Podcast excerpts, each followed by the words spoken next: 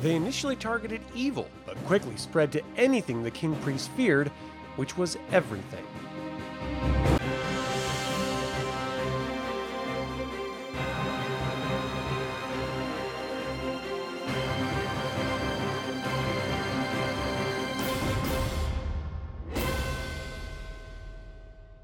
Welcome to another Dragonlance Saga episode. My name is Adam, and today we're going to talk about the Knights of the Divine Hammer.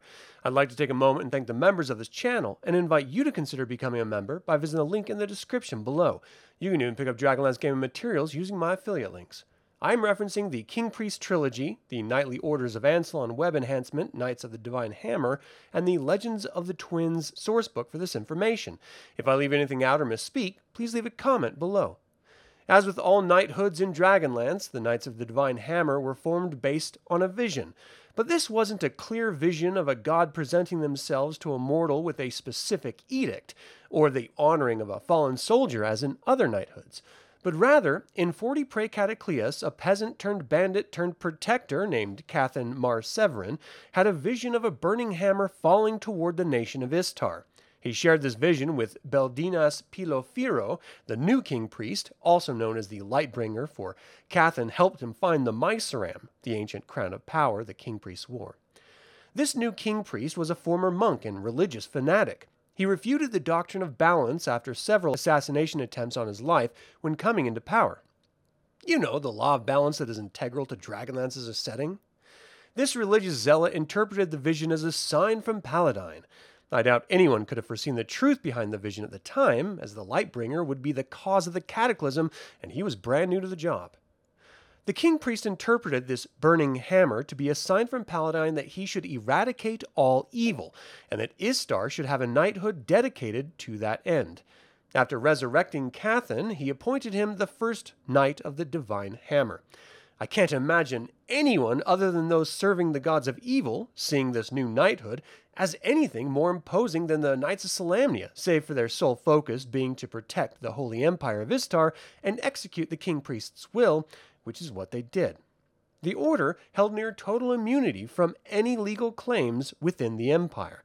The first Grand Marshal, Cathan's former bandit lord turned holy soldier, only reported to the King Priest himself.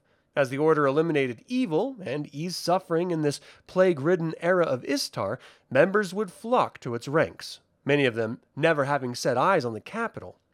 Even some Solamnic knights abandoned their order to join the king priests.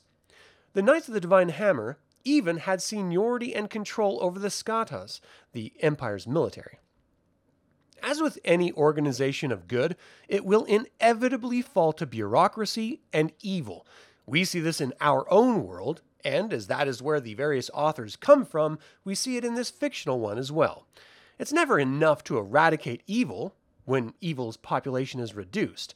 You need to continue finding shadows, be they caused from friend or foe, and that is exactly what the king priest did. If you did not agree with his interpretation of good, you were by default evil. If you believed in neutrality, seeing as the king priest forsook the doctrine of balance, you were by default evil, and his order of holy knights executed his will with glee. You can't help but find parallels in socio religious and political parties sharing this very narrow minded, self serving, and truly ignorant approach to life even today. In 32 Pre-Cataclysm, the king priest declared Shinarians to be heretics for hoarding wealth, as all religious institutions do, by the way. Three years later, it was the Holy Order of Sirrion, which was cast out for their hedonistic ways. Eventually, it was to worship only good gods, or you're branded as evil and will be burned at the stake. Why did the people of Istar go along with it? Well, as long as you're taken care of and atrocities aren't happening to you, people simply go along. They make justifications or ignore reality. Again, very true to our world. This twisting of logic and genocide would continue for a decade, largely ignored by the population until the Lost Battles. The Lost Battles would prove to be a pivotal turning point in the knighthood, as most of the knights died in the war against the Orders of High Sorcery. Cathan would replace Tavar as the Grand Marshal, but in turn would be replaced by Lord Olin Silverhaft in 20 Pre-Cataclysm. Olin, a former knight of Solamnia, would do his best to rebuild the knighthood, but at this point, imperial skatas, lesser noblemen children, and mercenaries trying to make a name for themselves would swell their ranks, and ultimately led to an even more ignoble order, if you can imagine it.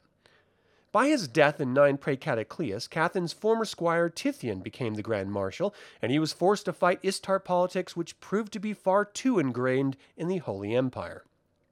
Then, Istar and the king priest's acts of evil called destruction down upon Krynn, sundering both Ansalon and Taladas. The law of balance cannot be ignored, and the cataclysm was the result. Like the Knights of Solamnia after them, the Knights of the Divine Hammer would be hunted by the surviving population for causing the cataclysm, and their order would be wiped from Krynn.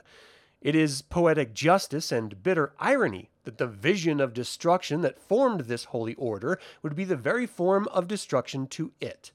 The king priest's beliefs are a parable that I believe we can all learn from. It's okay to believe whatever you want, but when you start exercising your beliefs on others, you will inevitably become a victim of said beliefs. The Knights of the Divine Hammer were fervent believers in the king priest's vision of a righteous world without evil. They were led by their grand marshal, and they in turn led the imperial military. An imperial cosa or company consisted of four enas. A squadron consisted of 300 skatas with a contingent of knights and clerics. The bifras or regiments were composed of five menibas, with the Istar division or droma being made up of six bifras. Typically, the first officer or knight banneret of the order would command a dozen knights and 30 skatas. A knight commander leads six knights banneret and can requisition a further 200 skatas. They would also instruct squires and lesser knights in the use of arms. A knight marshal leads four knights commander and is granted authority over a city. Over them are the senior marshal, who defends a province, then ultimately the grand marshal or lord marshal, who heads the order itself. While the knights themselves are forced to exercise chastity and obedience to their leadership, they're granted exquisite equipment and near total authority in the Holy Empire.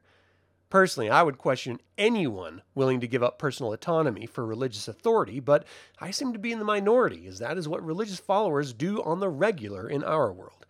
And that is all I have to say about Knights of the Divine Hammer. Do you think they ever truly had good intentions? Do you see any relation to real world groups? And finally, would you run a character through a morality based campaign? Leave a comment below. I'd like to take a moment and remind you to subscribe to this YouTube channel, ring the bell to get notified about upcoming videos, and click the like button. This all goes to help other Dragonlance fans learn about this channel and its content. Thank you for watching. This has been Adam with Dragonlance Saga, and until next time, remember, I'll pack my tears away for today. The gods know that they'll be here tomorrow. As for the aching in my heart, it will be here always.